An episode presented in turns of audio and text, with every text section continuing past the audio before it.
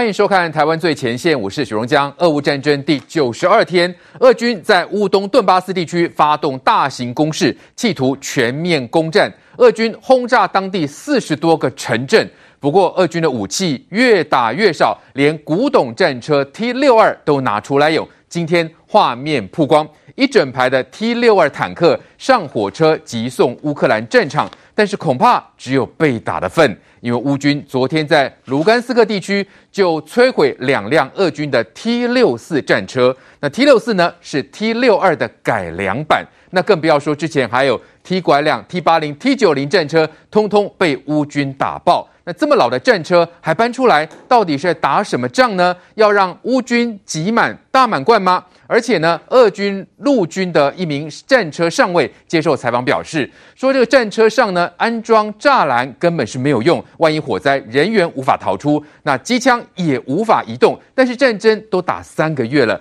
现在才把事实讲出来，不会太晚吗？不过，俄国呢似乎习惯自欺欺人。普丁昨天签署新法令，简化乌东两区居民成为俄国人的程序，还发护照哦。俄国还没有真正占领成功，哎，就急着把乌克兰人变自己人，会不会消化不良，最后吐出来呢？普丁昨天还去医院关心受伤的俄国士兵，这是开战三个月来普丁首次探望伤兵。普丁是想安抚军心吗？但是眼前兵源不足，俄国国会还配合取消从军年龄的上限。但有多少中年人会上战场？而且雪上加霜的是，乌东亲俄民兵拒绝参战，还指责指挥官无能，甚至承认他们进行过很多的非法行动，不要再去另一个地方进行屠杀。这下把俄军的龌龊、邪恶通通抖出来。俄罗斯还不止于此，还想绑架全球制造粮荒，企图封锁黑海。不仅偷取、倒卖乌克兰的粮食，还派人在马利波的港口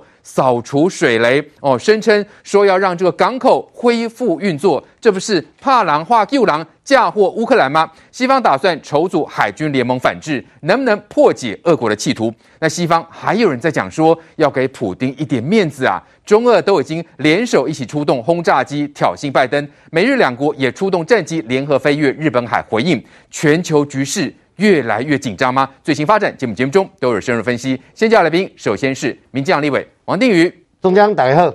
好，再是军事专家郑继文，中江好，大家好。还有资深媒体人吴国栋，中江好，大家好。好，再是备役少将于北辰将军，中江好，大家好。还有国民党台北市议员李明贤，大家好。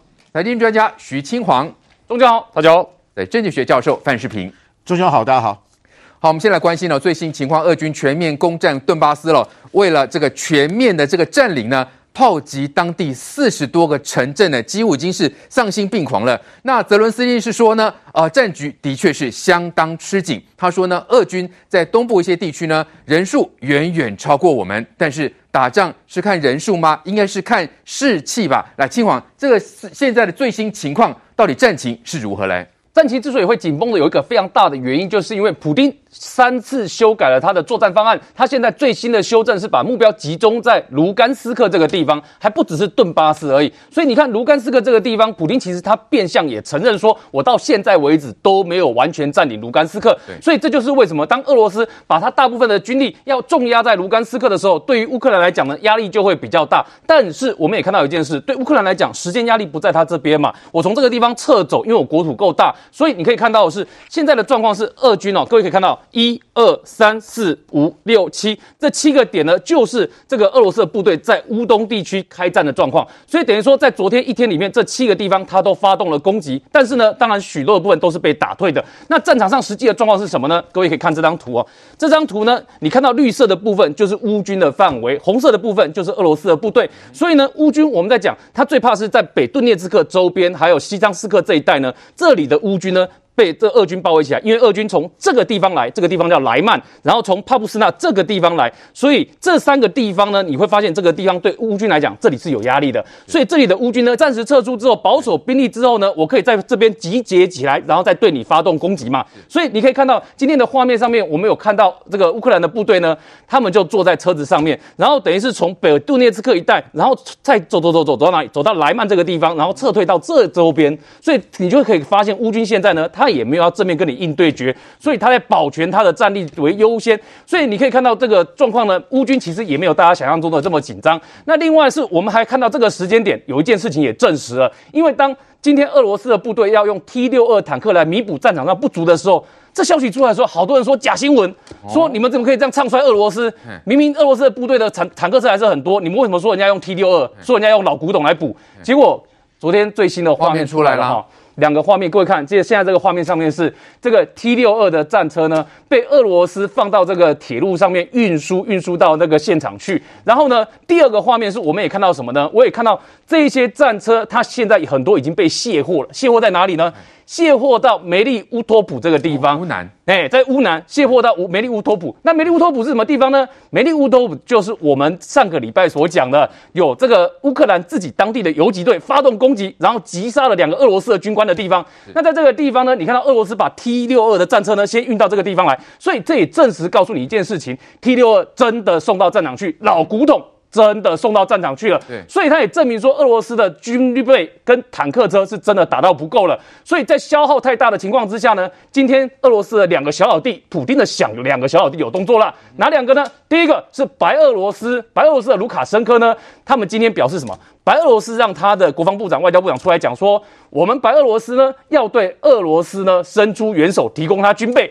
那你想想看哦，如果普京军备够的话，如果他的战略的武器够多的话，他需要白俄罗斯伸出援手吗？他不需要跟小老弟开口嘛。所以表示他的这个武器已经打到不够的状况呢，所以他才需要跟小老弟开口嘛。所以白俄罗斯说我们要军援俄罗斯，可是你去想一件事情哦，白俄罗斯的装备会比俄罗斯好吗？当然不会嘛，对，所以你去军援他的也不会是最好的东西嘛。那第二个，这个更有趣了。第二个，普丁的小老弟是谁呢？大家都知道，是车臣的这个卡德罗夫。哎，这个很喜很有喜剧化的网红卡德罗夫呢，他今天做了更有戏剧化的动作。你知道卡德罗夫哦，普丁的小老弟之一哦，他今天做了一件事，他说要对波兰宣战。哎呦，哇，你想说波兰哦？你想说你的老大哥对乌克兰之间开战到现在都还没有结束哦？对，然后呢？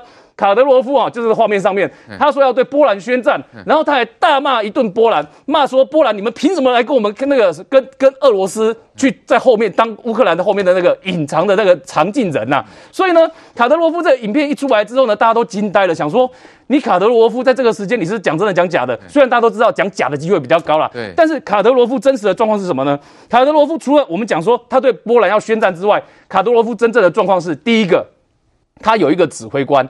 在乌克兰的战场上面，在乌东战场上面被打死了。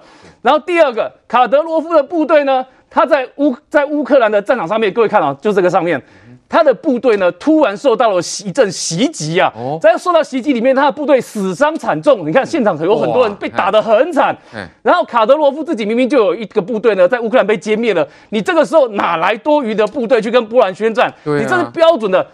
打肿脸充胖子的行为，你只是替普丁在叫嚣喊话而已。所以你可以看到，对普丁来说呢，他现在所遇到的状况是，他的人员伤亡很惨重，他的军备伤这个受损很严重。但是呢，他现在需要靠两个小老弟呢，一个帮他补给资源，一个帮他对外叫嚣来出气。所以你也可以看得到，现在普丁面对到的困境是，他急于在乌克兰战场上面，连卢甘斯克都还拿不完整的时候，急着想把它拿下来。但是对于乌军来讲，他的最大的目的是保全他的最大的这个所有的战战略的有生力量，然后呢，在这个战场之上，随着国际资源慢慢来了之后呢，再与这个俄罗斯的部队呢决一死战。对，的确，车臣是嫌俄国的敌人还不够多吗？那我们看到俄军也的确武器是越打越少嘛，所以呢，那 T 六两那个古董战车真的就被拍到啦，就上了这个火车，然后要直送乌克兰的战场。但是呃，很让这个乌呃俄军落差的是。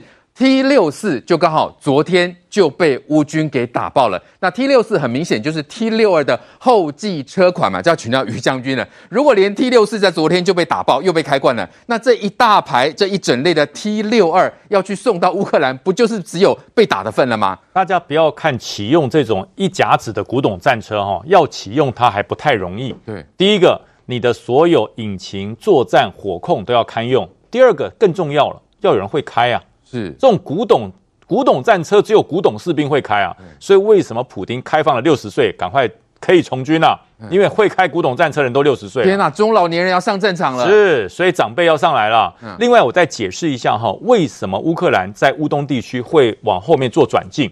这是必然的作为。我讲，任何的攻势有三条线，全世界都一样。第一条叫攻击发起线，那攻击发起线在哪里？应该是从伊久姆一直到顿内斯克这一条线，它的攻击的长长径哈，就是这个距离，装甲部队大概是三十公里，一般的步兵部队大概是五公里。可是呢，它的左右怎么办？左右是就进入第二条线，叫做火力攻击到达线。是什么叫火力攻击到达线？就是我的炮兵火力会打到这边，那我的部队不能攻击太前面呢、啊，不然会被自己的火炮打到啊。第二条叫做火力攻击到达线，那这个。火力攻击到达线应该会比我们实际的实兵攻击的快，因为它火力嘛，一定快。你再快比不过炮弹嘛，再快比不过飞弹。可是俄罗斯撤退的速度让乌克兰有一点吓到了，他撤退的速度比火力攻击还要快。也就是说，我的火力攻击到达线还没有落炮弹的时候，他已经跑了。为什么？因为他听说是 M 拐拐拐还有凯撒的炮弹都已经来了，所以我的炮弹四十公里还没到，他已经向后又退了四十公里。那叫照跟他背嘞。对，所以跑得实在太快，这点俄罗斯实在是蛮有训练，就是跑得比炮弹还要快。那么乌克兰的部队在追击的时候就觉得，哎，怎么这么快啊？所以说他的兵力进展超乎预料，所以说突进进的太快了。那么整体乌克兰在战场做整体战场管理的时候，还有第三条线叫做战场追击到达线。是。我的追击只能到这里，再往后追超出了我炮兵掩护的火力，不能追啊，再追掉入陷阱了。是，所以说现在就是这三条管制线，乌克兰的这个指挥官一看不得了了，超过了，追击的距离、追击的方向、追击的速度已经超超过了我火力到达线，更已经接近了我战场追击到达线，那不能再追，再追就掉入陷阱了，再追就被三面埋伏了，所以赶快重新集结向后退，这不叫撤退，这不叫撤退，这叫做适时的终止战争。是，所以说人家讲嘛，穷寇莫追啊，对，穷寇莫追就是这个道理。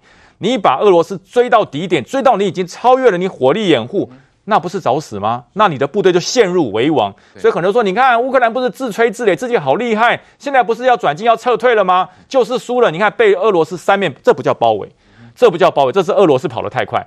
俄罗斯跑得太快，所以乌克兰如果真的继续超越他的战场追击到达线，那才叫笨蛋，那叫做照进。那叫做没有任何规划的作战，所以这三条线，我那天一看，哇，我说这三条线生效了，表示乌克兰是经过了正规的美军教育，否则像俄罗斯的打法就是见赢就追啊，追到底啊，见猎欣喜，那就是战场大忌。对，那另外我讲到陷阱哈，就掉入陷阱。那俄罗斯这是无意造成的陷阱啊，他无意的，他是跑太快了，你知道吗？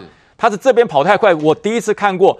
部队绕跑的速度会胜过炮弹追击的速度，那实在太快了。哦、是这点我们不得不佩服。是那现在现在 T 六两送到这个乌南梅利托波尔，它是怎么样部署？打算往乌东方向吗？去支援乌东吗？呃，这个 T 六二战车哈，它六十讲六六十年的这个时服役时间不算短，但是呢，它有一个很大的问题，它的火炮是一百一十五公里的滑膛炮，滑膛炮跟所谓的这个膛线炮有一个最大的问，稳定性不够。所以正常来讲，如果说你使用滑膛炮的战车，你一定要有两个以上的陀螺仪。陀螺仪就是一个是水平，一个是左右。所以为什么你看到哈比较先进的战车，它可以边跑边打，它有陀螺仪，它有垂直跟跟左右的稳定系统。那可是。T 六二战车，它不是没有，那个年代还没有嘛？那还没有，那个年代还没有，它就是要靠像布莱德比特演的那种哈，二次大战的时候要靠手摇稳定，然后那个炮手的手背要很够力啊！哇！因为你不要看那个战车炮塔倾斜，左右倾斜，一个倾斜一个角度，那个炮的重量会让你的、你的、你的这个射手手会断掉哎！它炮太重，十几吨的炮塔这样子摇过去，你这样子齿轮是摇不动的，所以通常你如果遇到斜坡，它是把炮塔锁定的，不锁定那个炮塔会自由乱转。因为它没有办法做垂直稳定，那这种战车进入了乌克兰的乌东战场。哎，乌东战场虽然是平原，可是平原上也有起伏啊。对，你的战车一个仰角，你的炮就往后转，那你摇不动啊。哇，那你这种方式，而且里面摇炮的困难嘛，对不对？而且摇炮是六十岁的阿公，哎，是六十岁的阿公，上年纪的。对，那不是说年轻人不能去，那不会啊。年轻人不会啊。你叫现在我们训练的这个 M1A2 的这个战车的设计师，你去玩 M24，他怎么会呢？他不会啊，操作的方式、瞄准的方式都不一样，一个是数位化，一个是光学，这两个完全不同的城市。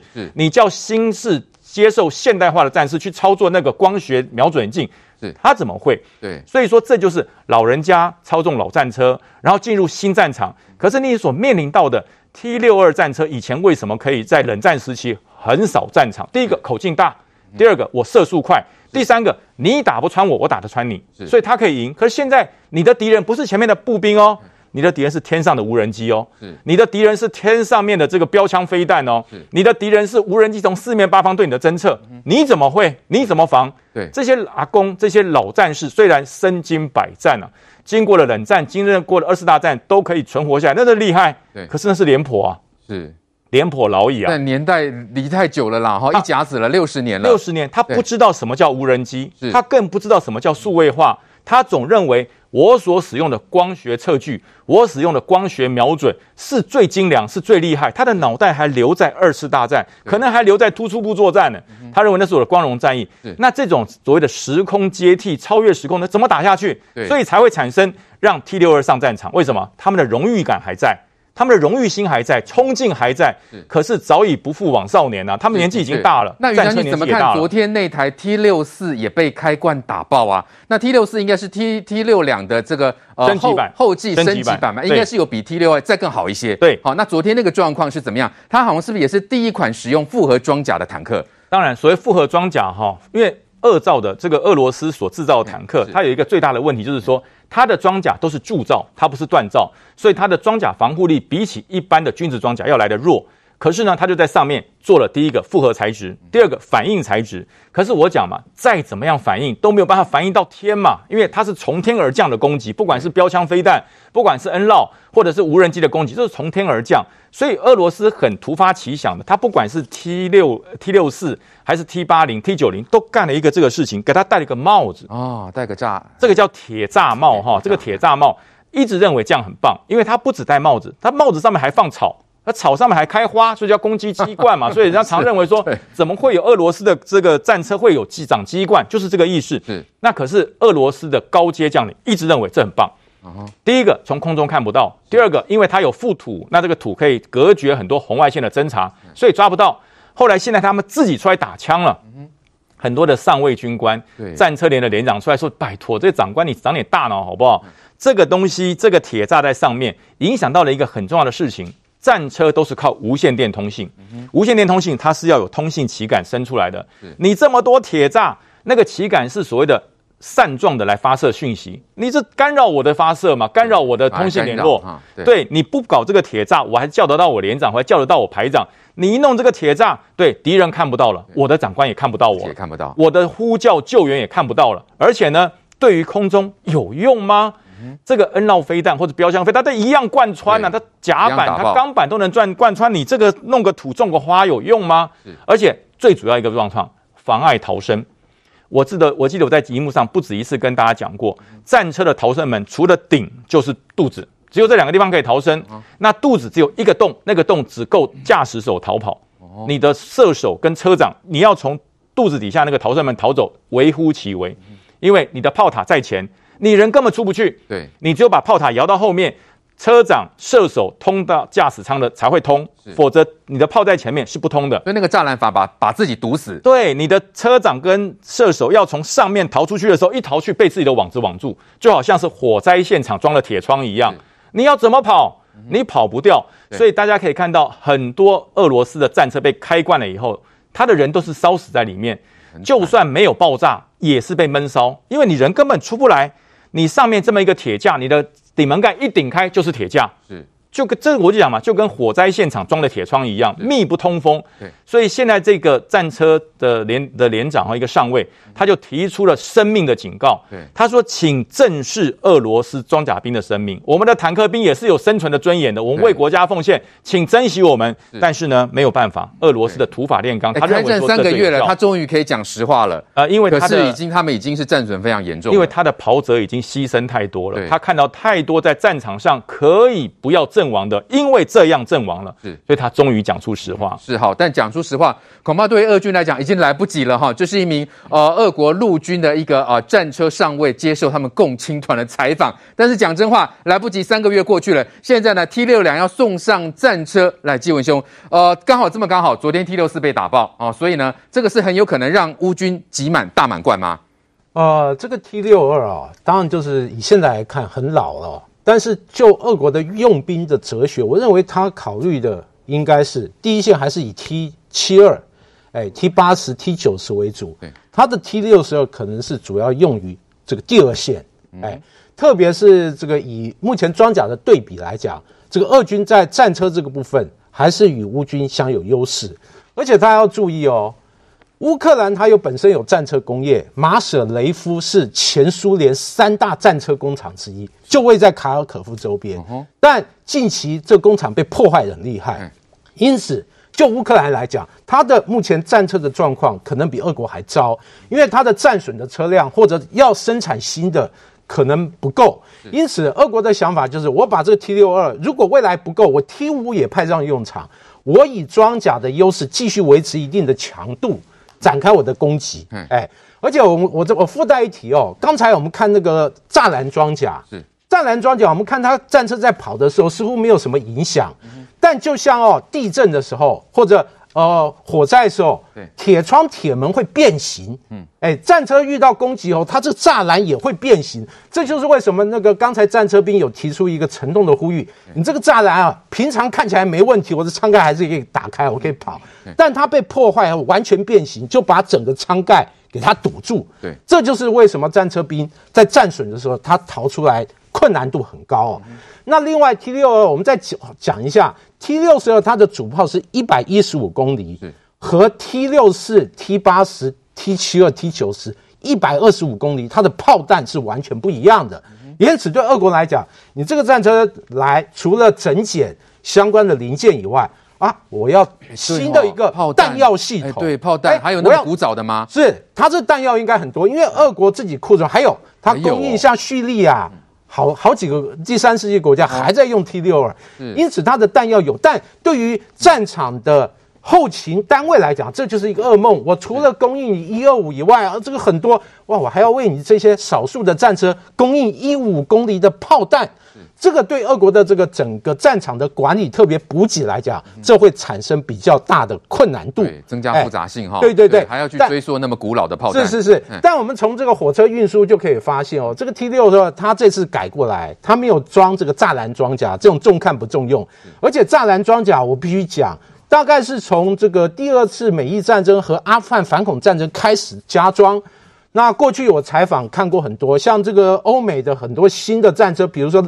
法国的雷克勒，它有装栅栏装甲，但它装的是在引擎两侧或者车体两侧，但没有人放在这个车顶。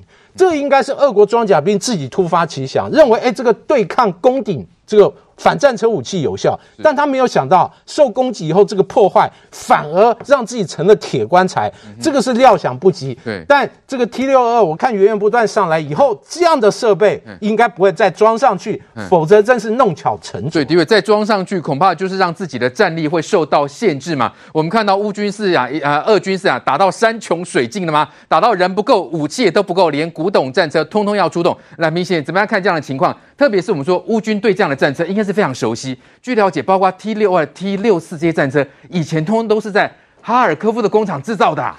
所以以前呢，现在打到跟中央讲了山穷水尽哦，你包括就一九六零的 T 拐二战车都可以出动了。这种老古董现在是要放在那个，就是说博物馆里面，军事博物馆给大家呃观赏，现在参观用的。大家回想一下，之前俄军连那个呃，就说莫辛纳甘那种二战级的步枪都拿出来了，就民兵在使用的，连这些包括以前二战的老古董，那包括在打阿阿富汗战争的时候那一种 T 六二，甚至 T 六二最早呃出那个出炉的时候是在打珍宝岛战争，是中那个中共跟俄罗斯打是一九一九六九年呢，那都很早时期的几十年前的战争，现在都出来。当然，它可能作为第二线的防备之用，可是我认为会打到现在，实际上真的，俄罗斯很多第一线的，一开始投入俄罗斯呃投入战争的那一些第一线的武器，包括 T 拐二、T 八零，甚至最新型的 T 九零、T 九零二，那一些都是刚刚跟将军讲了，被无人机攻击了，标枪飞弹攻击，所以第一线一一开始投入的那一些损失非常的严重，所以他现在才要老古董去补充这些兵员呐、啊，你知道？呃，那个共军呃，那个俄罗俄罗斯最新的是 T 九零 M，T 九零 M 才二十台而已，对，它是配备最新的火炮之后，还有那电那个光电瞄准系统，哎，它是可以二二十四小时作战的。T 九零 T 九零这些呃那个俄罗斯的这一些的坦克是不输给西方的哦，可是面临到这一些弹簧刀、这些无人机啊、标枪、标枪飞弹这些还是无用武之地啊。所以第一线的当当被歼灭的时候。上礼拜哦统计，有俄罗斯投入了一百二十个营级啊战术营哦，被歼灭了四分之一啊。对，所以他的武器损失那么惨重的时候，现在怎么办？只 只能把博物馆这些坦克出来，甚至之前封存的这些坦克出来啊。可是这些可以发挥多少的武器？这像是代表，其实俄军现在在苦撑。当然呢、啊，他第一线的最精良的战备的武器都被消耗殆尽的时候，撑不下去。现在只能用二线的出来，甚至博物馆仓库这些拿出来苦撑。你觉得这些有攻击力道吗？他做第二线的只能老讲啦，老讲他没有那一种光电瞄准，而且战车你知道吗？现在战车上行这行进间就可以火炮攻击，哎，对，因为它可以光学定位啊。那你二战时期那些有吗？他要停下来再打，所以速度还慢。对，他只能行进速度也慢。老讲啦，他现在的作用只能当火炮而已啦，他就没有办法行进间攻击嘛。所以多了几门火炮有用吗？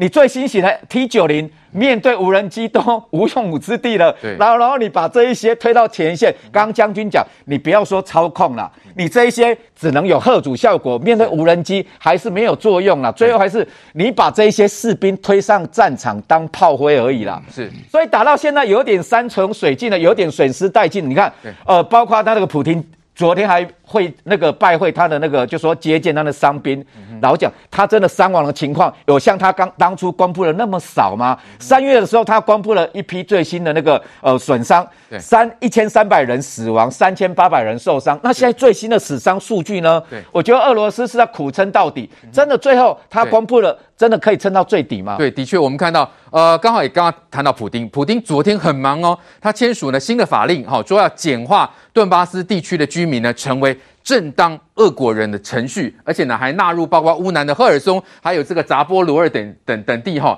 他简化程序，而且还发了数十万本的俄国护照，哎，要请教定委员了。这个普丁现在是打算怎么样？呃，还没有正式真的占领成功，哎，就就把这些人当成是俄国人在看待吗？仗还没有打完哈，对，你发了护照，人家就不打了吗？国际就承认了吗？可发护照可以把那些人动员去当兵？哦，原来是这样子，兵力不足的问题。嗯。我我给大家看这个图哈，刚才提到两个主要战场，一个这里呢，有人翻成利斯坎斯科，有人叫利昌斯克，对河北这条蓝色的是北顿内斯河，它的河对面是北顿涅斯克市，这一个双子城呢是目前最激战中的激战。那俄罗斯呢，我们不能讲俄罗斯完全不利，俄罗斯现在取得一个什么优势呢？他在这边全部都俄罗斯占领区，所以俄罗斯原来遇到的困境在那边都解决。什么困境？补给线过长，现在不长了，就在隔壁，所以可以快速补给。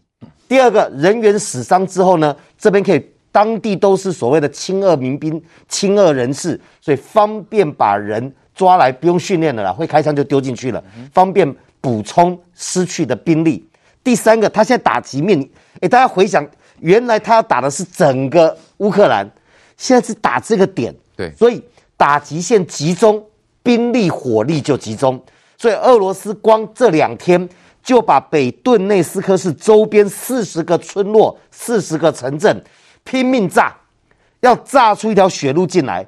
本来要绕路哈，从这里从这个比洛格里夫卡要渡河，到昨天还在被打掉了。这一边是乌克兰的第四哎第三十独立旅守在这里，所以。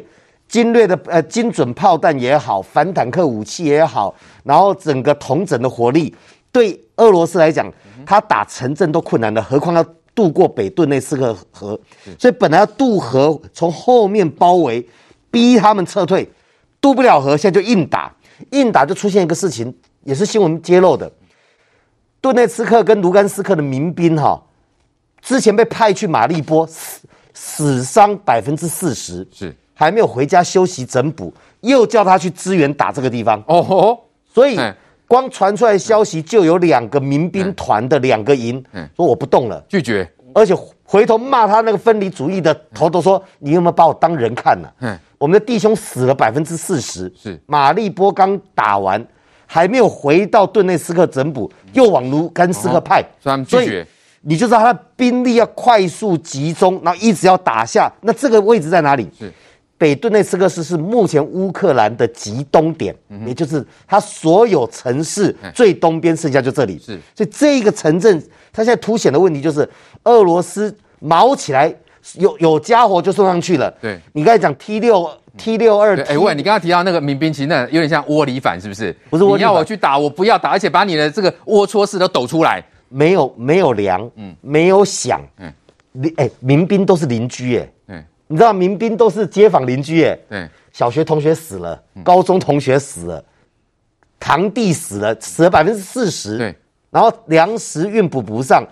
那我就打嘛，没关系。他痛骂指挥官无能，他就把消息泄露出来。而且，既然他是属，他不是俄罗斯直属的，对，所以俄罗斯连自己的兵都在虐待了。你以为他把好的装备给他们吗？哎，他特别讲说，他拒绝再到另外一个战场去屠杀。哎，对，他显然嘛，对不对？他说我在马利波哈已经干了很多违法的事，对，现在叫我再到，他要往北调到卢甘斯克。其实卢甘斯克那边的人。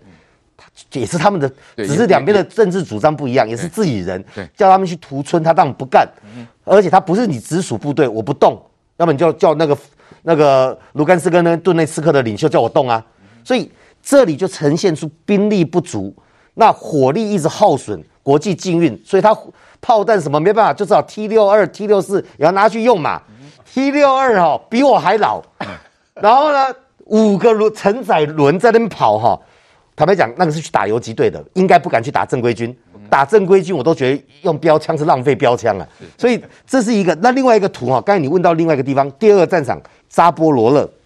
我今天看的这个最新的讯息，俄罗斯派在扎波罗勒的兵都是二等的，也就是没有经过正规训练的补充兵跟民兵围在这里。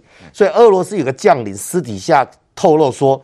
如果乌克兰从扎波罗热这边要打的话，哈，他很怕那边的俄罗斯军队会兵败如山倒。哦，所以你看 T 六二在要调去哪里？要调去哪里啊？扎波罗勒啊。扎波罗勒州呢，是他们一直没办法突破。那他们这两天一直在炮击扎波罗勒，因为扎波罗勒是统整所有物料补给往东边送的重点。所以我怀疑这些 T T 六二老战车哈，是拿去对付游击队的，因为最近有一列。火车在梅利托波尔是俄罗斯占领区哦，整列火车被炸掉，然后他们的指挥部在梅利托波尔的指挥官被暗杀，然后委委市长就叛变自己国家的市长啊什么，被人家差点炸死，都在这里。所以梅利托波尔哈跟扎波罗州的这北边这里这个战线，俄罗斯部下的军队看起来不是最强的。那现在整个火力希望赶快吞下这里。那乌克兰现在最大的麻烦是。依恃着北顿内茨克河，俄罗斯很难过来。那俄罗斯现在遇到状况是，全部都覆盖在乌克兰精准火炮的火力范围内，所以你要围打这个北顿内斯克，那简直是绞肉机，会付出惨痛的代价啊！所以这个战事现在集中在这两个点，然后两边呢是俄罗斯越打东西越少，人越少；乌克兰越打东西越多，人越多。波兰不是今天，波兰今天跟德国要坦克车，透露一个数字啊。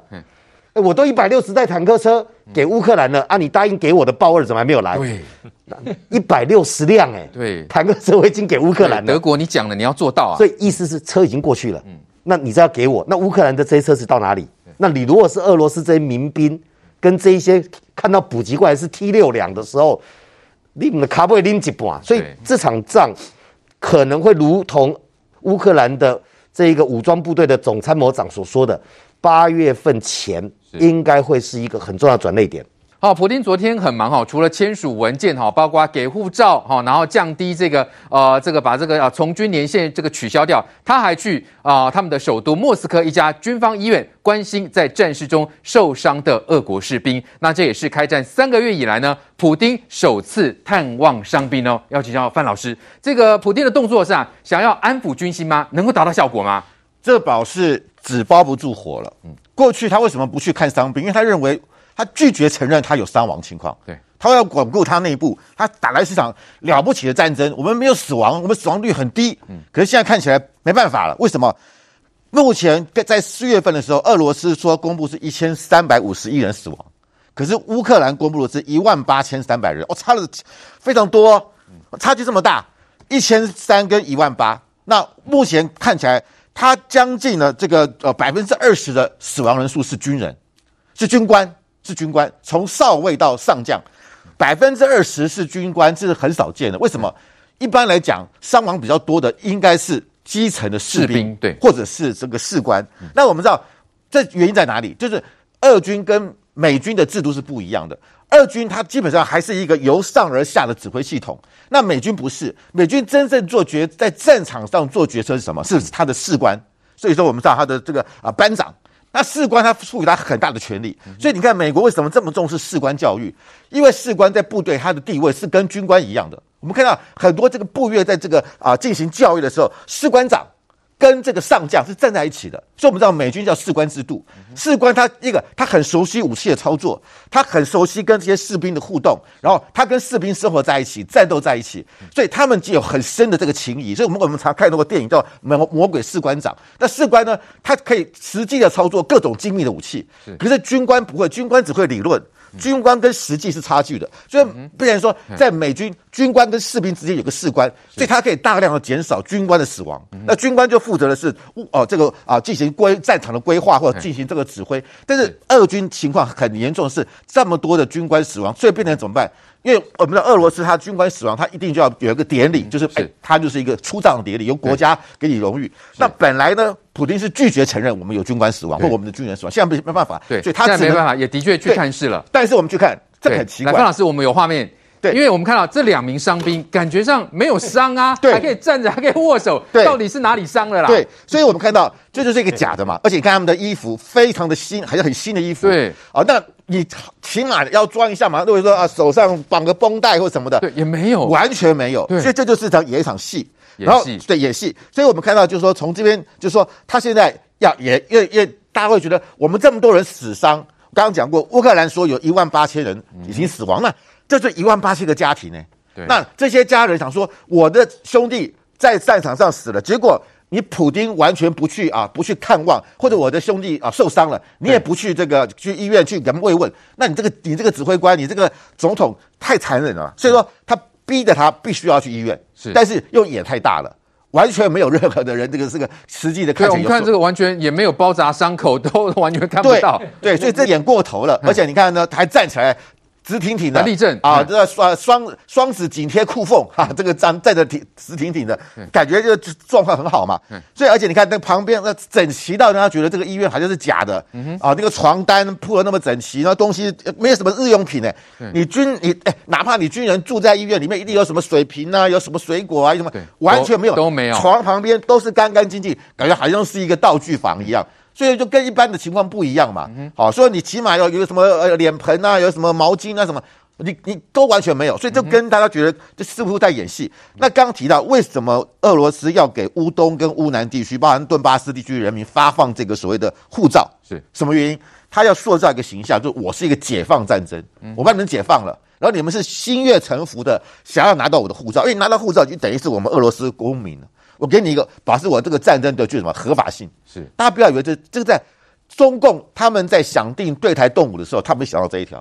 如果我对台动武了之后，兵临城下，我发给你中华人民共和国护照，你就等于说你规划成为我中国的人民，那我可以不打你，我可以不杀你，是，就用这个方式来区别敌我。嗯哼所以今天去拿这个俄罗斯的护照的人，当然他第一个他可能是亲俄的，第二个。你认同俄罗斯对这个乌克兰战争的一个攻击的合法性，等于说你接受了，你心悦诚服了。所以这点是一个打个心理战，因为一定有会有人会松动嘛。哎，我放弃了乌克兰的护照，我去拿俄罗斯护照，但是我必须要讲啊，现在拿俄罗斯护照，你到世界各国去啊。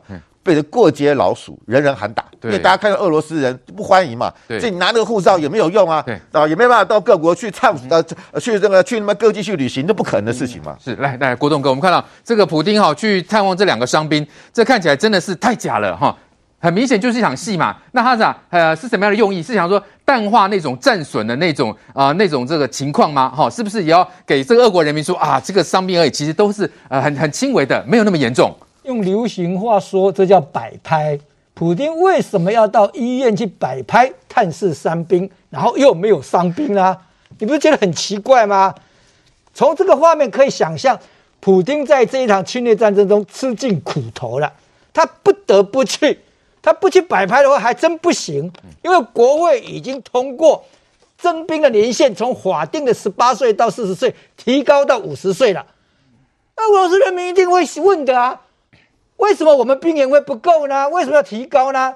他像一个理由解释说，专业的部分需要四十五岁左右的人才，有，有经验的，有，有经验，最好的四十五岁，所以他要提高了嘛。这是国会通过的，当然也是普京指示才会通过嘛。可是他为什么还要去探望这个战这个受伤的伤兵呢？啊，很简单，因为兵力不足，他提高以后，那哪些受伤的伤兵？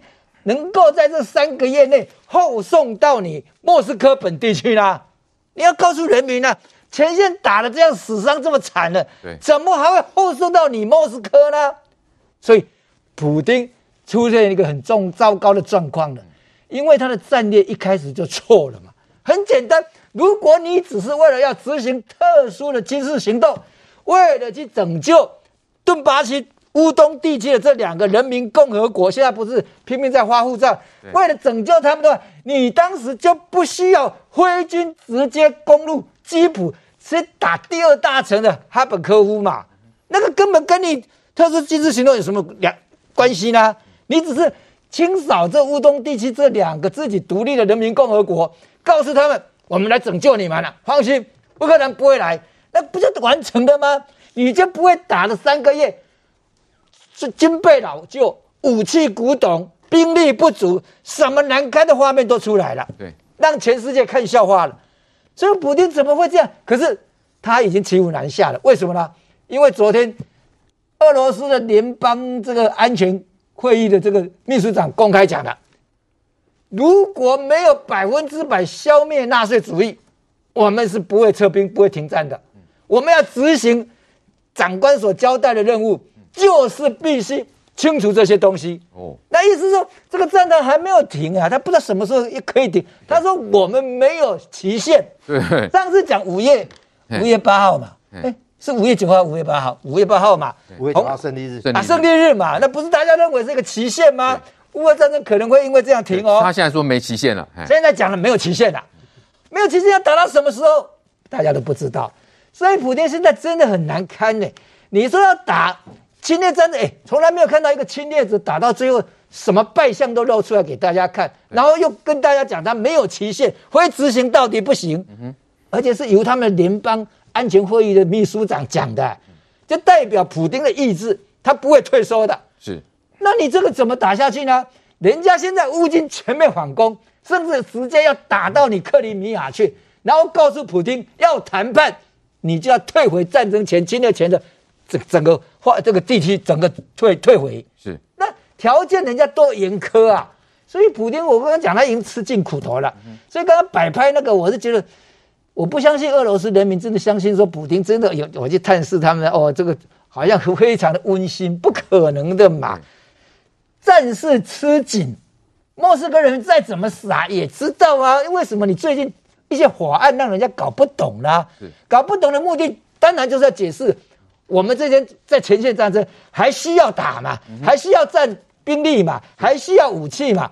可是这几天真的很惨嘞、欸。嗯哼，那个卢甘斯克那些地区真的每天轰炸四五十次哎、欸，那两个地区乌东那地区简直是被炸到，他们估算天空飞的有多管的火箭炮，然后火炮，然后飞机。地上有坦克，每天这样炸。嗯哼，为什么呢？如果说这个地区，照你刚刚开始讲，这两两个地区的人民共和国都已经归顺你亲俄，都已经是亲俄的分离主义，他们自己应该会去抵抗啊。你只要知像像乌克兰在抵抗，是西方国家、北约国家不是火力支援的，嗯、你应该在后面是支援他们就。就乌东这个地区不用轰炸了，因为都心向俄国嘛。都是你亲俄的分离主义者，你去轰炸他，现在估算那个地区还有几十万人。还在那个地区，对，那你这样炸炸到底是炸谁？人家搞，而且我们现在怀疑啊，这乌东真的是亲俄吗？要不然你怎么炸成这个样子？他当时发给护照，听说也花了不少，是说花了十 十万本啊，哎，数十万本，数十万本。他认为说这个把戏可以玩，所以他现在在乌南地区的赫尔松也是照这样快速通关、快速流程给你们护照，先把你纳为俄罗斯人民，你不需要在俄罗斯居住。你也不需要懂俄俄罗斯的语言，然后就发护照给你，你将来就是我们的公民了。是，如果你很愚笨去拿这个，将来他就抽调你去打前线打仗了。你是我们的公民，你就要要尽这个义务嘛。是，所以普京的算盘打的打到现在，人家发现你这个整个都错误嘛。好，俄军的武器是越用越少，越用越老旧。那相对乌军呢，因为有西方的军援，所以呢，他们的呃这个武器各方面呢，呃是集这个全世界最先进的武器都在这边哦。那我们看到乌军呢，在昨天所使用的弹簧刀三百哦，这个影片已经曝光了。原来呢，这弹簧刀三百是这么的轻薄短小。来，于将军，原来轻薄短小也可以达到杀伤力的效果。我们一直在怀疑，就是说哈，无人刀三百，这弹簧刀三百啊，这么小的一个一个一个武器，到底有多少作用？因为其实重点不在于它的威力多大，重点在它如何获得精准的坐标。是，所以我们在想啊，你用一个单兵的武器，就像你看，它比六六火箭弹还要小哦。无人刀的这个，哎，这个这个弹簧刀三百哈，比六六火箭弹还要小，一半大，很轻。那么如何取得？你看这个武器，这个。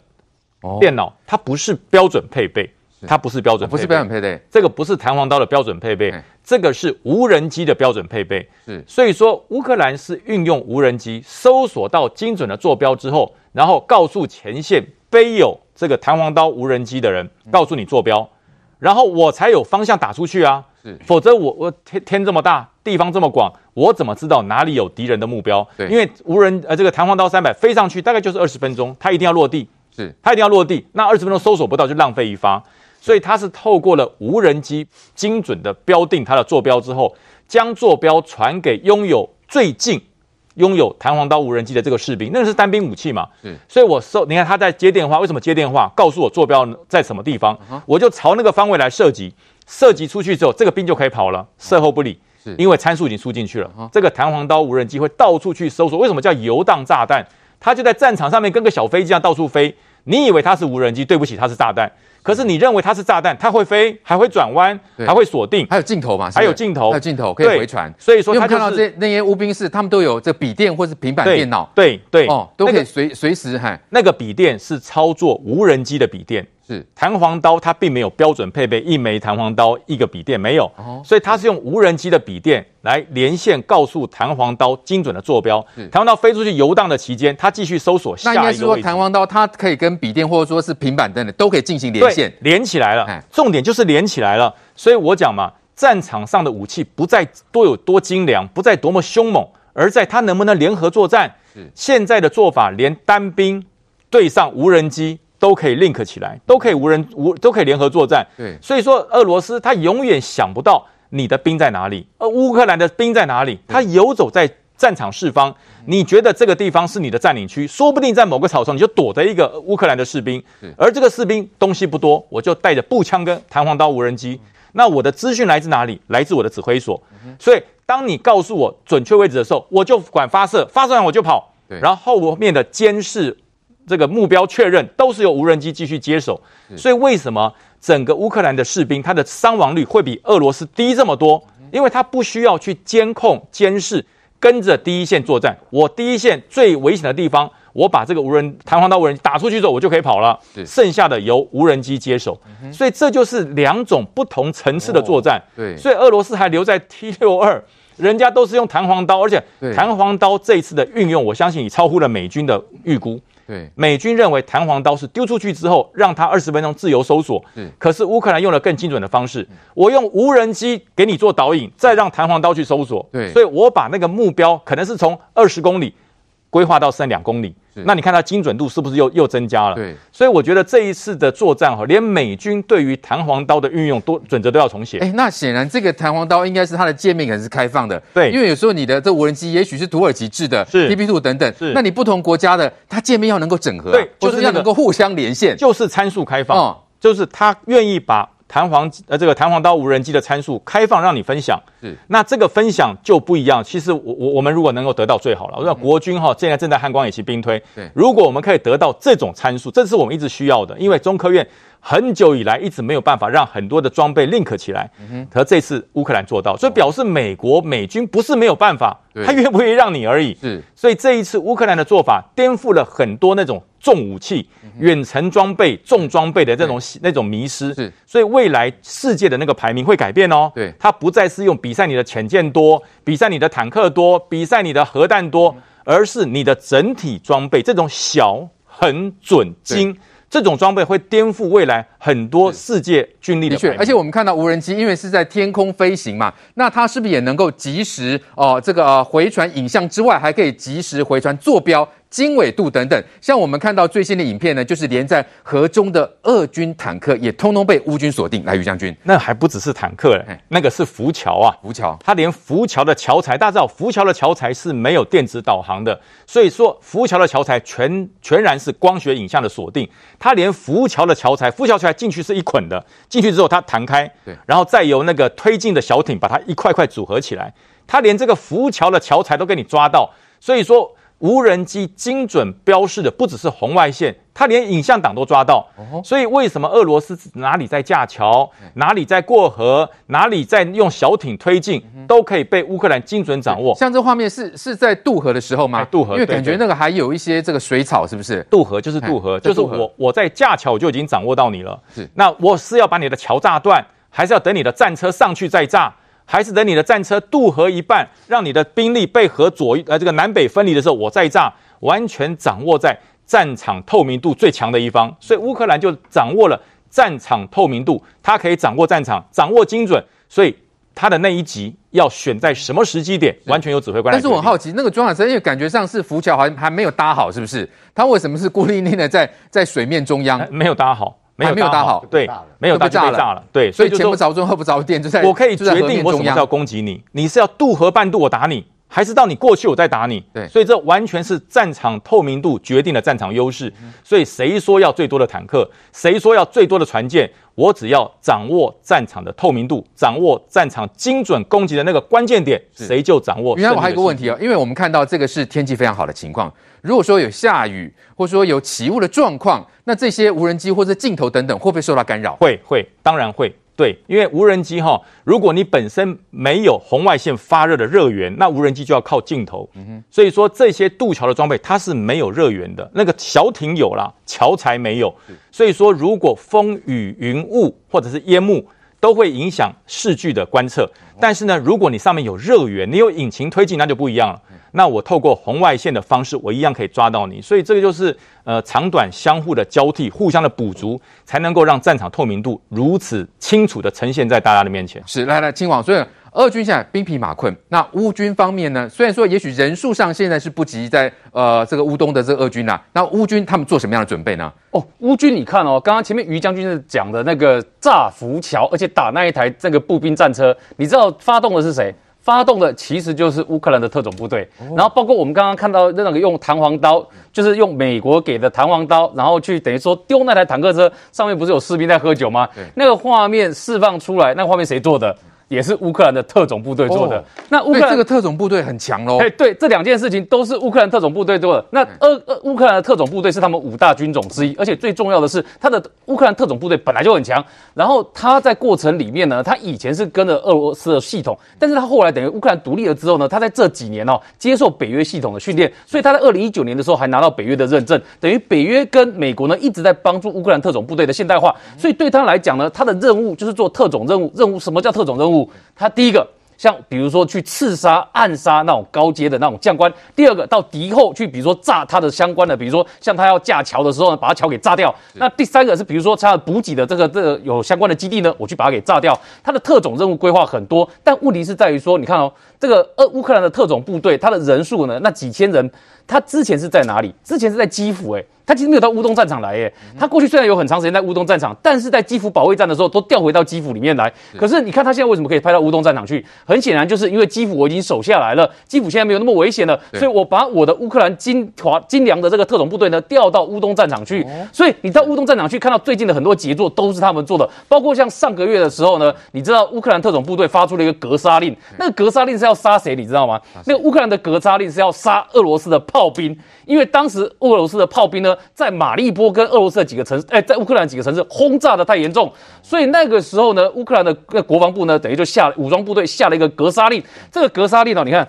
那个时候还发出来哦，等于说告诉俄那个乌克兰老百姓哦，我们对特种部队下了一个炮兵的格杀令哦。那、啊、你说他下的有没有效？有一个录音档里面讲到，俄罗斯的第五十八集团军被歼灭，剩下的人不多。对，那第五十八集团军堪称是俄军的部队里面的规模最大的，他部队种类也最多的。那你知道这个第五十八集团军在上个月的时候，他就是被俄呃乌克兰的特种部队给奇袭，奇袭造成什么呢？造成乌克兰。俄俄罗斯的第五十八集团军里面的第四十二摩步师里面有一整个营级战斗群都被歼灭，然后包括他的营长跟参谋长通通都被消灭。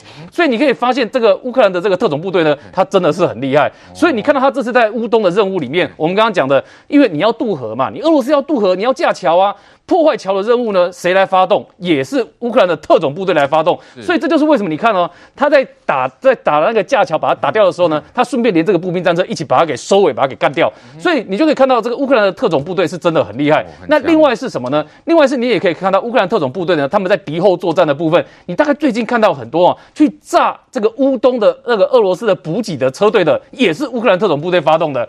所以呢，这就是为什么你看乌克兰特种部队呢，在这一次战争里面呢，你可以看到。到的是这个过去美军跟北约对他现代化的训练，对他帮助非常的大。尤其他训练过程中很多的资金呢，还是美国帮他出的。所以这个就是为什么我们在讲到这一次，你刚刚看到那些画面跟动作的时候呢，你都不能不谈到乌克兰集团军。最后我讲一下这个普丁的事情啊。其实普丁哦，你知道有趣在哪里呢？现在已经整个战争开打九十几天了。那你要想一件事情哦，战争开打，其实俄罗斯的伤员大概不到一个月的时间就超过一万人哦。那你要想说，对一个正常国家的领袖来讲，伤兵不要讲说一万人哦，伤兵有个上千人，你总统跟国防部长都应该自己要来看伤兵的啦。你不太可能说等到什么现在累积到三万人了，你才来看伤兵，没有这回事啦。可是你看到普丁为什么现在这样做？普丁现在在做的动作，各位，他现在在做的最后的善后的动作啦。什么叫善后的动作？很多人都认为说，哦，我普丁要开，是不是要开启一个无限战争的开启轮回？并没有，因为后面我们在讲经济的部分会告诉大家为什么没有。普京现在做的事情哦，就是你正常国家的状况，你损伤那么惨重，你前面国防部长跟总跟你的这个总统就应该要出来这个安抚伤兵跟伤兵接见嘛。那为什么之前都没有做？很显然，普京在那个时候他不肯承认，也不肯面对这是一场战争嘛。然后他也不认为说要让老百姓知道有那么多死伤。他现在为什么要出来？压不住了。哦，真正的状况是压不住了，包不住火了。俄罗斯的民众知道死伤很惨重，这件事情压不住了。是为什么知道死伤很惨重？很简单嘛，你俄罗斯有这么多的妈妈，这么多的爸爸打电话，对，去问说我儿子有没有在乌克兰变战俘，嗯、这件事情是真的嘛？而且你看乌克兰的统计，他告诉你有多少人，至少超过三千人以上打电话去问说，我儿子有没有在你们这边变俘虏？有个专线。所以这就是为什么纸包不住火的时候呢，普丁就必须要面对现实，面对现实，所以他必须要告诉老百姓说，对，有这个有死伤的存。在，对，所以呢，我会去，我身为一个总统，我会去探视这些这些伤兵嘛。可是问题在于说，他去探视伤兵，又不能让画面看起来很惨，所以呢，他才会去找一个看起来。看不出受伤的伤兵，把画面变得好看一点。但真实的状况是纸包不住火，补丁要善后，这才是真实的情况。纸包不住火，盖不住了。但是呢，又要把它美化，所以呢，就找了两个看起来没有伤的士兵去让他探望。我们看到现在俄军的确是深陷在乌克兰的战场的泥淖来玩。我们看到越来越多，刚刚有说有这个弹簧，这个三百这些无人机，再来呢，这个法国援助乌克兰的凯撒自走炮也现身在前线，然后这个乌克兰士兵也特别拍了影片要来感谢。法国，我那个影片不只是感谢法国，上面还刻字，嗯，为了马利波，对，要报仇的。我先讲这两个兵哈，你知道一般哈，如果长官，我讲民主国家去看伤兵，一定会说怎么样？手还痛不痛啊？啊，家里还有多少人啊？啊，爸爸妈妈有没有来看过你啊？你知道去看的时候对话是什么？这两个，这两个哈，一个是侦查员、侦察兵，旁边的医生，后面还有一个邵伊古。他们的对话是什么呢？医生说：“报告总统，他们两位还想回到战场上继续服役。” 你愿 您同意吗？然后，然后，然后普京说没有问题，他可以回战场。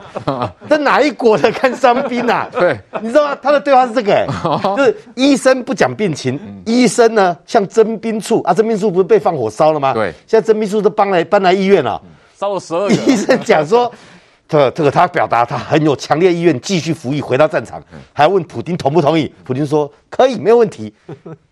这个是为了太好笑了。你搭配刚才国栋大哥讲的，那两个阿兵哥同不同意吧？那两个阿兵哥说，普丁同不同意？我被叫来当演员的，我还要回去当兵啊。对，他搭配的是他们通过那个法令，把原来征兵四十岁老欧啊给我回来调调到五十。对，我跟你讲，再打下去哦，连国栋大哥都要去当兵了。对对，调到五十。对，然后呢，外国人可以，外国人以前不行。其实当兵对任何国家来讲是责任，也是荣耀哦。宪法责任呐、啊，对，他现在开放是让十八岁到三十岁的外国人，那外国人白俄罗斯外国人呐、啊，所以他还他还没有进去啊，所以他搭配这个动作，这其实不叫探望伤兵，这叫做征兵影片哦，哇，连伤兵都要回战场了，那你这四十九岁、四十五岁刚放宽边界的。中将要不要回来当兵一下、啊？中年人喝卡喝酒上战场，等来啊！那到时候国民大哥也拉上去当军夫啊！就是这个是一个意义在这里。另外一个部分在哪里呢？它产生一个，其实我相信俄罗斯，俄罗斯也不笨，可他没有办法，才会出此下策。当你把这两个伤兵透过内宣系统告诉俄罗斯的人民的时候，五月二十四号，乌克兰国防部公布俄罗斯阵亡的死死亡的哦。两万九千三百五十人，逼近三万了。然后失踪的是七千到八千，那超过了，好，超过三万了。你知道乌克兰现在在做什么？他们国防部下一个命令，哎，把那个尸体都收集起来，放在那个基辅那个冷冻火车的冷冻柜里面，堆起来像冰棒一样哦。哦哟，那个还带着记者去拍，就一堆一堆的冰在里面。然后你冰，你怎么把俄罗斯的军人？他说，第一个，我们不像俄罗斯，俄罗斯对活人。都没有我们像对死人这么好，他把阵亡的尸体把它收集起来。二方面，他知道后面会出什么事情。你现在看伤兵啊，那俄罗斯是不是有一对大妈，爸爸妈妈他的孩子去当兵？对，四万个人好不好？哎，这两个伤兵在这个中央军医院被被看见，那我孩子嘞？对，开始要人嘛。哦，那开始要人，乌克兰就释放讯息说，请你放我们的战俘。来换尸体回去哦，两万多具，所以他们要收集起来，要拿阵亡的俄罗斯士兵去换乌克兰的人回可以回来，所以它会产生这个效果。另外一个，那这探视不得了哦，后续有多少这个？你你在干嘛？俄兵的妈妈哎，俄罗斯去追了。我看过所有的影片，俄罗斯妈妈都好凶哦，俄罗斯大妈都很凶哎哎，你都去看这两个，这两个还回战场当兵，那我孩子不见那么久，怎么一点消息都没有？对，给我看一下啊。他们会去烧征兵处，会去各地方。其实俄罗斯内部是有压力的。是另外一个哈，刚才讲换护照，其实还有另外一件事情。嗯，之前不知道推克尔松要公投吗？对，梅利托波尔那边也要公投吗？公投要脱离乌克兰，成为一个我们讲这个奴隶国或伪国哈，就是至少独立出来。是为什么现在都不公投了，直接说换护照变成俄罗斯国民，投不下去，表示当地的民意。其实是反俄罗斯的哦，在开战前，俄罗乌克兰的民意里面其实有相当的亲俄派。你你像哈尔科夫，哈尔科夫呢走十几公里就到俄罗斯了。嗯，他其实跟俄罗斯是不错。你把人家炸成这个样子，再怎么亲俄哈，都会炸到像敖德赛一个亲俄的国会议员出来痛哭流涕说：“我以前错了，我以前支持俄罗斯是错的。”所以你公投投不下去，在这一个科尔松的一个。俄罗斯扶植的警察局局长，在他的坐车上被开了十几枪打死啊！所以民意推不下去，只好只要你直接换护照。这也显示一个。最后刚才仲江有问到，就是说你怎么打那么准？嗯，哇，那他怎么去调度的？好像看起来乌克兰很厉害。我再讲一次，乌克兰在二零一四年以前很鸟了。是二零一四年克里米亚跟顿巴斯战争还没打就跑光了。后来二零一四以后，他们透过军改全面西化，然后呢，所以经过这八年脱胎换骨喽。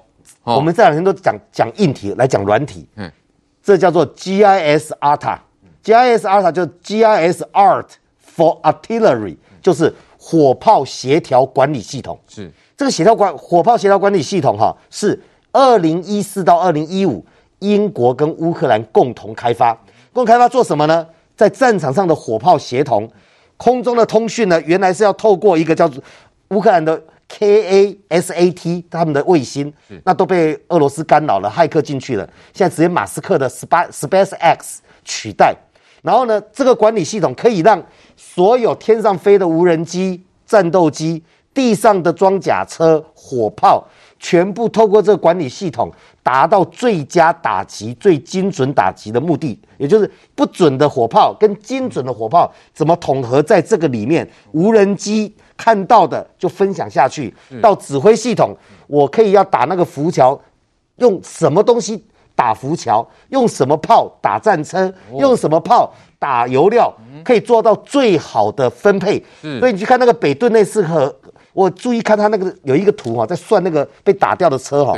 如果你仔细去看，大家有兴趣，Google 上面都有图，嗯。你把它放大看，每个弹的洞长得不一样。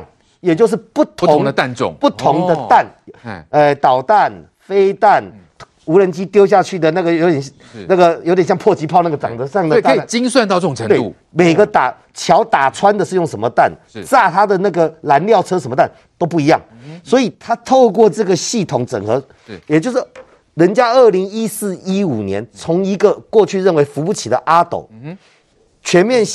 接受西方的标准都还没有完成，到现在才几年？你看不到十年。对，海军的三个旅都还没有建制完成，俄罗斯打进来了就能够有这个效果。嗯、那俄罗斯的战法、组织、装备，中华人民共和国解放军全部抄他的。对，还要打八折。嗯哼，那你就知道这一仗打下去，有很多单位到心惊胆跳。以前都用嘴巴讲多厉害多厉害，一打。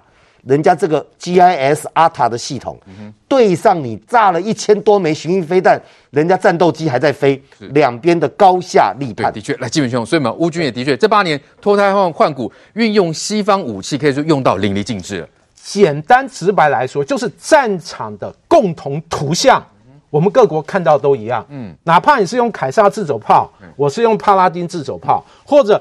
M 拐拐拐，哎，我看的图像、坐标、目标、讯号都是一样，可以整合在一起，这，这才可以整合起来实施共同打击。对，那这几天哦，这个凯撒自走炮不是也来参战了？对，哎，以前他就试射过帕拉丁的神箭导引炮弹，哇，法国人还自豪，哇，我打的比帕拉丁还更远。嗯帕拉丁打不到四十公里，我可以打四十六公里。是，这就是所谓的北约标准。北约标准不是只是弹药，哎，这个火炮口径。事实上，C4IS 啊，这共同图像的通用，其实是重要的精神。我们看到这画面，其实啊，法国的这个凯撒自走炮，哦，乌军已经用的相当熟练了。是，哦，它的整个作业的标准其实都是北约通用的。可能这个炮，哎。差异的就是，哎，你别的是用不同的履带底盘，我今天凯撒我是用卡车底盘，我现在是这个六轮独立传动，我还有八轮组独立传动，因此哦，它的载台或者这个运用方式不一样，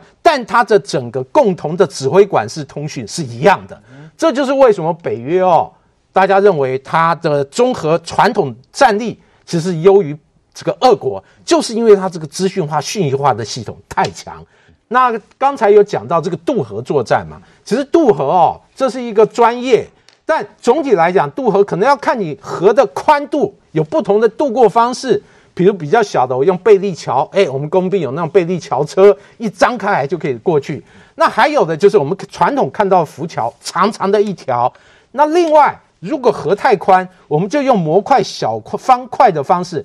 刚才图片里面被点名被击中，就是这种小方块的方式。小方块上面可能搭载个一辆、两辆或者四五辆装甲车或坦克，然后它利用浮桥和这个呃舟艇，嘟嘟嘟嘟的慢慢慢慢慢慢就过桥过河。这也可以达到一个渡河的作用。那这次这个乌军所点名的俄军的这个浮桥，就是这种浮动式方块型的浮桥。哎，但不管怎么样，你是连接在一起还是这种方块式的，在北约共同图像只管通勤签证的这种资讯打击能力之下，其实都逃不过乌军炮兵火力的点名。好，俄罗斯呢不仅侵略乌克兰，还绑架全球，要制造粮荒哦。他们现在呢要封锁黑海，不仅这个偷取盗卖乌克兰的粮食呢，还派人在马利波港口这边说扫水雷啦，说呢希望让这个马利波港口能够恢复正常的运作。那我们看到，这俄罗斯的副外长还说，想让运粮船离开呢，就要先放宽国际对俄国的制裁。那今晚这很明显嘛，副外长这么一番话，不就是把这个俄国的企图昭然若揭了吗？对，而且他等于承认一件事情，就是国际的经济制裁对于俄罗斯来讲确实是有效的。所以你看，他副外长所讲的话是说，你要让运粮车啊离开的话，那你就拿开经济制裁。那俄罗斯的外交部长叫拉夫罗夫，拉夫罗夫所讲的话也是一样，他说只要这个你的经济制裁取消呢，那我们也就会放宽这个粮，这个让他粮食可以运得出去。那为什么他会讲这个话呢？来，各位看一件事情，因为到现在还有人是说国际经济制裁对俄罗斯无效。那我们来看到底有效还是无效？哈，这是普丁。今天做的最新的宣布哦，普京今天最新的宣布是宣布什么事情呢？普京是宣布说，这个俄罗斯的养老金呢要往上涨十趴。那为什么养老金要往上涨十趴呢？理由很简单嘛，因为今年俄罗斯的通货膨胀保守估计到目前的计算至少是十七点五趴。那换言之呢，你的这个收入呢，就等于是被通货膨胀给吃掉了，你等于实质的所得缩水。那对于那些在养老的人来讲，他现在又没有其他的工作，他只靠养老金而已。那你让他那个所那个收入少了十七点五趴，那对他来讲这是重大的打击嘛。所以普丁说，那不然这样子好了，我加十趴。可是中将你要想，就算加十趴，你的通膨十七点五趴，还是把你的十趴给吃掉啊。所以你从普丁这个宣布就知道一件事情，国际经济制裁。在通货膨胀这件事情，对于俄罗斯来讲，就造成了相当大的影响嘛。那更不用说，你有很多基础的物资你是买不到的。所以对俄罗斯来讲，他是想到一个解除经济制裁的好方式。他认为这个方法是什么呢？诶。我俄罗斯掌握粮食出口，我在打的乌克兰也有粮食出口，我控制了黑海，让粮食运输船出不了黑海，那我就影响全世界的粮价。所以他现在就有点像粮食上的恐怖分子一样啊！我就直接不让所有的粮食运粮船呢出黑海，然后我就影响你全世界，绑架全世界，然后告诉你全世界说，你只有解除我的经济制裁，那我才会放这些运粮船可以离开黑海。所以他的方式等于是另外一种在绑架世界，但他也变相的承认说，他确实受经济制裁影响很严重。而且对于俄罗对于俄罗斯来讲，为什么我们前面有讲一件事情，说普丁现在其实在收拾善后。什么叫收拾善后？哎，各位你要知道一件事情呢。俄罗斯哦，普京从二零一四年之后啊，俄罗斯人的养老金、退休金其实有一笔是个人缴的哦。我的薪水要缴六趴退休金，可是呢，这一个部分的退休金，普京把它冻结起来。现在在这个情况之下，又被到国际经济制裁，然后我买的东西又通货膨胀，我的养老金哎，之前被你扣掉一部分，我现在剩下养老金又要再缩水十七点五趴的通膨。对俄罗斯的老百姓，你中将，你想想看，如果是你，你能接受吗？所以普丁，你看他要赶快去加他养老金，要加十趴。今天最新的消息，可是这也告诉你一件事情，这就是为什么对普丁来讲，我要找个解套的方式。但解套的方式呢，他就想到了说，这个我就用这个黑海的方式。但各位，你去看一件事，全世界其他的国家，今天最新的消息，英国的国防部长华莱斯他就告诉你一件事。你俄罗斯讲说要让这个你要拿经济制裁去换运粮船离开，对不起，免谈。他就告诉你说，你这种勒索的方式，我被你威胁一次，我还会被你威胁第二次嘛？那难道全世界要一直被你俄罗斯用同一招威胁下去吗？对啊，你永远都用黑海的方式威胁全世界，告诉全世界说你要什么，我们都要就范。那如果按照这标准下去的话，全乌克兰都让你占领好了啊，全乌克兰都给你啊，因为反正黑海你要控制嘛。所以这个条件呢，你会发现对英国跟很多国家来讲。这些是不能接受的，是就是因为不能接受，所以英国现在告诉你，我的船哦，我的军舰船边边呐，就是你这个乌克兰呢，你们把这个粮食种好了之后要运出来，我的军舰去陪你们一路护送你们出来。就英国宁可做到这个程度，他也不要让你俄罗斯威胁，因为被你得逞了一次，你就会有第二次、第三次。所以这个也是为什么你看他的外长、副外长现在急着出来喊话，因为国内经济压力很大，然后他要拿这个方式去换经济制裁的那个解除，可是呢？从英国跟美国都告诉你这件事，我们不买单。只有你俄罗斯退出俄乌克兰，然后只有你主动停止战争，这个经济制裁才有可能考虑解除。对，的确，来范老师，所以我们看到俄罗斯一连一连串的这个做法，还真的是让外界觉得。也太过邪恶了吧？你不光是要绑架全球制造的这种粮荒，你还特地安排那种哈二兵去扫雷哦，说要扫除港口的这个水雷等等，然后呢是要嫁祸给乌克兰哈，那所谓的怕狼化救狼吗？对，我们知道乌克兰是世界的粮仓，它不只是小麦、玉米都是非常重要的生产基地，它的这个小麦大概全世界百分之十的小麦出口都是靠乌克兰，所以它现在把这个食物。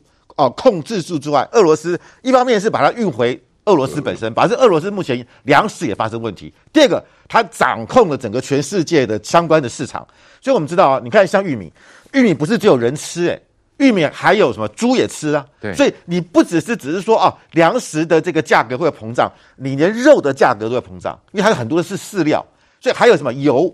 很多这个食用油也会涨价，所以我必须要讲，我们现在新一波的全球的通货膨胀已经到来了，这完全是人祸。那普丁在跟全世界作对，西方说要筹组啊，海军联盟要反制，特别是英国皇家海军都要出动到黑海去了。对，哦，是不是能够破解俄国的阴谋？对，我们要是势必要出手，因为这个影响太大了，而它不是只是欧洲，它影响的是亚洲、非洲很多国家，特别是非洲很多国家，它它的这个粮食本来就不够，它嗷嗷待哺，那现在得不到这个粮食，所以。是有必要组成一个联合海军、联合舰队，哦，那我必须要讲，那可能俄罗斯要面对的是英国或者其他国家的海战，因为乌克兰没有海军，所以，所以我们看到这个俄罗斯的这个海军，他他反正你俄乌克兰没有海军，我也没有什么海战，虽然他被打了好几下，这个呃俄罗斯的这个啊、呃、这个海军这个军舰被打掉了，可是他基本上来讲，他没有那么大的威胁性，他没有什么舰艇了哈。对，可是问题是，如果说。乌克兰这场海战会不会发生的不是乌克兰跟俄罗斯的海军，而是欧洲或者是北约的海军，这是有可能的。嗯，那这个时候我觉得这个战事会扩大，是，就海战正式开打，局势会升温。对，我们之前看到都是陆战，嗯，没有海战，现在海战会出现，为什么？因为我觉得这是一个为了全世界人民的生命的安全来来来保持，因为这影响性不是只有在乌克兰战场而有，而是全世界了。我们现在讲的传统安全跟非传统安全，传统安全什么样？军事安全、政治安全。什么叫非传统安全？就大家过去没想到的安全，能源的安全、粮食的安全都算安全呢、啊。对，我们过去觉得粮食不能算安全，也算安全呢、啊。嗯、能源算不算安全？也算安全。我把你的那个在乌克兰，我把这个天然气给给给停住了，把石油给停住了。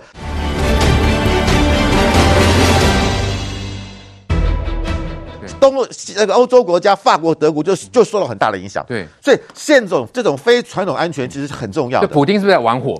没有错。我觉得他现在已经打到最后，因为他看到这个战事已经没有办法停止了。对。然后我们现在现在我们要像泽伦斯基讲很清楚，我们要谈判的基础就是把所有你占领我的领土归还。你俄军你先退，你先退，我们再来谈。嗯。所以已经现在主谈方已经不这个。乌克兰已经不急了嘛，反正你已经被我拖在这个地方了，而且越拖越久，对我乌克兰越有利，对，对你俄罗斯越不利，所以是急的是你，是普京。那普京现在怎么办？破罐子破摔，我干脆就把这个事情闹更大，拿以粮食来作为绑架。那我必须要讲，如果真的到时候北约的海军下来的话，那一场史无前例的海战，我觉得即将会发生。是，所以我们看到局势是不是有可能升温呢？特别是呃，俄国竟然想要封锁黑海哦。来，继文兄怎么样看这样的最新情况？特别是我们看到呃，俄国其实不光在这个欧洲的这个局势，连在东亚地区都跟中国一起联手出动轰炸机哦，要去挑衅拜登。因为拜登前两天是在日本，那我们也看到美日两国这两天也出动战机回应飞越日本海回应。呃，其实哦，这个联合编队哦，这已经是第四次，也因此哦，美国越来越针对中俄一起视为共同的假想敌。比如近期哦，我们就看可以看到美国海军这个第十二这个复合战斗机中队，它的超级大黄蜂战机，我们就可以看到它这个战机，哎，乍看之下没有什么不一样，但是我们注意到这个垂尾这边，有一个八一军徽，八一军徽就是解放军。战机的特有的军徽嘛，哎，别的国家看不到。那另外，它整个飞机是呈一些灰色的迷彩，这个又和这个解放军的这种战机的这个迷彩的特色很像。我必须说，这个第十二这个这个中队是属于美国海军的假想敌中队。这个中队驻扎在哪？就是大名鼎鼎在维吉尼亚州的欧西安纳这海军航空站。这个航空站，我之前工作的关系，我去过两次。它以往驻扎就是鼎鼎大名的 F 十四熊猫式战机，就是之前 Top Gun 捍卫战士驻防的最大基地。是我去的时候看到 F 四，但是满天飞啊，五六个作战中队在那边驻扎。因此他很自豪的是，哎，我这个这个基地叫做 Ch 这个 Fighter Town，战斗机城，培育美国海军最先进的战斗机的飞行员，他的专业度是没话讲。那以前美军是都把俄军军机当成假想敌嘛？这次换成中国了。对，他现在还是把俄军当成假想敌，但他有一些飞机就涂成像中共飞机的涂装，包括用八一军徽，还有他迷彩涂装。另外，他也采用了像歼十、歼十一、哎歼十五或者歼二十这些中共现役战斗机部队，它的战法战术，针对它的战法战术，还有飞机的特色，与美国海军的。正常的战斗机部队，哎，借由联训的关系，让你美国海军这些战斗机部队的飞行员熟悉中共飞机的相关战法战术，那在空中采取克敌制胜的战法，让。美国的飞行员在未来可能遭遇的时候，能够取得胜机。好，再来关心国内选举话题哦。国民党主席朱立伦因为擅自这个呃征召了哈这个张善政要参选桃园市长，引发党内的这个哦炸锅。那张善政呢，在前两天呢，都想要跟这个桃园这个市的这个议长呢邱奕胜啊是想要进行这个会面，但是呢两度扑空。今天终于见到面了，进行了大约半小时的闭门会议。我先讲明显，现在来看的话，是双方解冻了，是不是？双方的关系是不是已经讲抚平了吗？有这样的一个情况吗？当然，现在就说上礼拜三征召提名之后，现在还在整合的过程中呢。确实，你说一次见面就可以把所有的呃 kimoji 啊，使用处理而后，我觉得可能还那目前只是刚开始而已啦。因为有一些就是说地方整合是这样，你说要帮忙嘛是。出的就是说到时候这些包括邱医生这些都浮选的人，而且我们辅选是全力尽全力帮忙出钱出力，还是说我只是嘴巴帮忙，那两回事啦。嗯哼，所以要选举的时候，你说。呃，见面，呃，你说他是融冰吗？其实过去都有交情的，是说你要安抚说人家的 kimoji，因为邱奕胜原本他有挺的人嘛，他挺李玉玲嘛。那接下来你还有包括万美玲，还有包括那个鲁明哲，这三个就三个立委，你要怎么去做整合？这是一个问题啊。对，他包罗志讲已经迁户籍了，还不要让他出力，所以张善政拜会只是第一阶段而已。第一阶段刚开始至少有好的，但是外界比较关注，就是说为什么前两次的联络，张善政会犯那种感觉像是低级错误？你该联络好，该约好，就没有，然后带着大队人马还有媒体一起去，然后结果扑空。干嘛？他没经验啦，没经验。你选干嘛呢？选举要有经验，因为他虽然他跟韩国瑜搭档选过那个总统大选，可是选举其实就这没搞的呀。我上次选举的时候，我的党内的前辈我要讲，你想要选举，你考虑考虑我清楚哦。立功，你知道伊的搞，我前辈搞公，你知道候选人是什么身份吗？他说，你们候选人的身份地位就是比狗还要不如啊。一一公一公一选嘛，没有他一安那改水来讲，狗你知道吗？狗狗看到电线杆，脚要翘起来那边尿尿啊！你们候选人哦，看到电线杆还要鞠躬哦，你好你好你好。他意思讲，呃，当候选人哦，选举哈，要与人为善，对，而且姿态要非常低。第一个，呃，当刚刚开始的时候，上呃上礼拜三提名之后，我就说张善政开始败坏哦。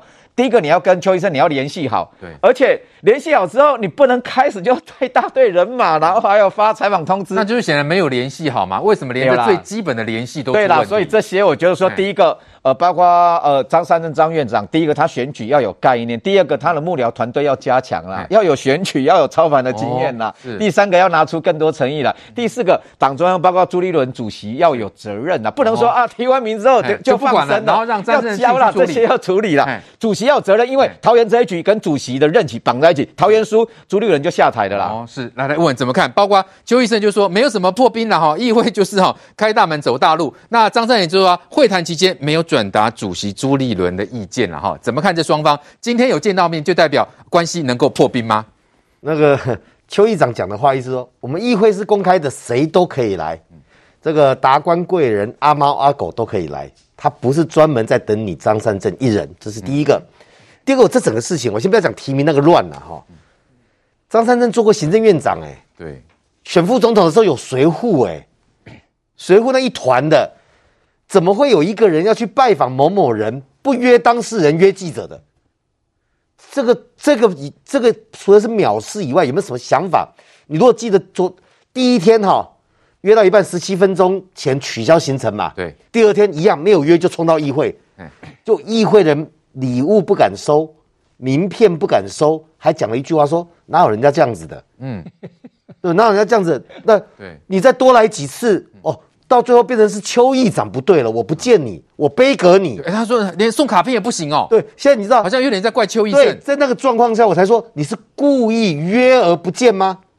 我今天如果说要见中江，不要讲说要不要破冰了，我们俩如果没有那么深交的话，第一场应该是不通知外人，说我来聊一下，都不要叫记者。第二次再公开，这才是成熟的做事方法。对，哪有两个人不仅是不熟，已经有疙瘩了，不跟对方的秘书约，也不跟对方当事人约，啊，你什么丘吉亚尔嘛哟，这么不熟哦，党部主委哎，然后呢，哎，却有办法发记者媒体采通群组。然后记者拿着相机在那边等，等你来送礼，然后等着你被洗脸，你不觉得是故意的吗？嗯，你都没有约，昨第一趟已经没有约成，中途取消了，第二天没有约，硬要去送礼、送卡片，说啊连送卡片都不行。我坦白讲，如果是邱奕胜的支持者，或者是桃园的地方民意代表，一定会什么感觉？你是故意的嘛？你故意叫记者来看我拒绝你。嗯。搞到最后好像是邱奕胜不对一样，所以第三次一定会成啊！你就来吧，谁都可以来，随便你，没关系。然后第三个怪是怪什么呢？我不懂那个张张善政说的说，说我跟邱议长聊的期间呢，没有转达朱立伦主席的意见，好怪哦！对呀、啊，这到底是什么？朱立伦是票房毒药哟！啊，讲了讲了之后呢，会谈会不顺吗？就是说。一个前桃园市长朱立伦，现任党主席朱立伦提名的朱立伦陪张善政开那个什么筹组团队记者会的朱立伦，你跟邱奕胜原来要选桃园市长，坐下来不会说，哎呀，主席请我跟你问好，老朋友了，是对啊，以前他是市长啊，邱奕胜议员啊，啊老朋友了，或主席要跟你问好，这次提名要麻烦你，既然对外要公开讲说没有哈，我都没有讲到朱立伦哦，因为朱立伦沙利我都没讲哦，那代表朱立伦。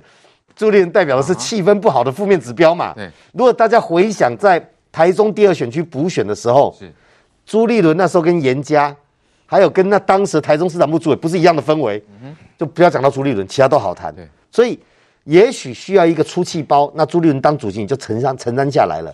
但是张善政第一天去，他找了几个议员，议员好像也不太高兴。那找了鲁明哲、万美玲，那鲁明哲好好先生嘛，那万美玲还他跟邱医生是在算是互动还算不错的哈。那大家都要地方的人，本来这些人都有一些疙瘩哦。桃园这些人本来都有疙瘩，那现在来一个外武叫做张善政，空降的，互相还会讲对方好话。吕玉玲你还没跟他见，所以你光化解这个完了，再回到桃园市民买不买单？那我讲结论就是说。张善政第一天发了新闻稿，就告诉大家他的心态了。是，哎呀，我因为对跟邱议长约的时间呢认知不同，好，这个我们放下了，所以我回台北了。明天再到桃园，去去去去你们桃园，回回回回我们家台北。然后你要选桃园市长，那根本不是 对，懂意思吗？跟在地的连结太弱了。去桃园，回台北，然后呢，你抽十七分钟取消记者会，如果是桃园在地的人。阿门的来隔壁那个美霸社本来开杠起来，我得去找一个以前的乡民代表、前议长，哎呀某某老师，那个叫在地嘛，嗯哼，就是好明显跟我们都民意代表啊。我今天跑了一个行程，那个行程临时取消，不管原因，我绝对不会到那边。哦，明显是台北市议员，好，那我现在回中立，不可能嘛，你一定会附近，哎，看某某骑骑驾，我爹不来领导泡北之类，不会浪费那个车程。对，张善政第一天那个新闻稿回台北哦。让我想到陈学圣，是不是陈学圣帮他 PO 的啊？你知道吗？那个回台北以前他写过啊，就是说跟桃园太疏离了，太疏离了嘛。对，那国民党已经出过一个孙大千，出过一个陈学圣，你现在再丢一个张善政，你真以为桃园的蓝军非你不可吗？对，那是一个心态问题。是，然后呢，这整个心态问题加上这些整合问题，再加上不提朱立伦问题，我我认为这个桃园的局还有的整合。对，但是。绿营在桃园不好选，因为桃园本来就蓝大于绿。是，那我相信最后邱义胜也好啦，吕玉玲都会买单呐。是，国国民党来，最后买。蓝营在桃园不会大分裂，但是会甘不甘愿，那是另外一件事情。来来，国东哥，我们看台北、桃园，这都是传统蓝大于绿的地方，都是国民党比较优势的地区。为什么光一个提名搞成这样？我们先讲张善政，张善政玩的这一招叫赶鸭子上架，他表面上很诚恳，其实一点都不诚恳。大家都知道一句俗话嘛，“强龙不压地头蛇”嘛。他的助理在昨天上午打电话到议会去，人家议会议长的秘书已经告诉他，议长有行程，那个时间是要去中立见罗志强，后面还有跟着排了很多行程，改天再择日来办。结果你的助理打电话去问了，你居然还带着摄影师在电视台去去到议会去，哦，那你这个不是故意的吗？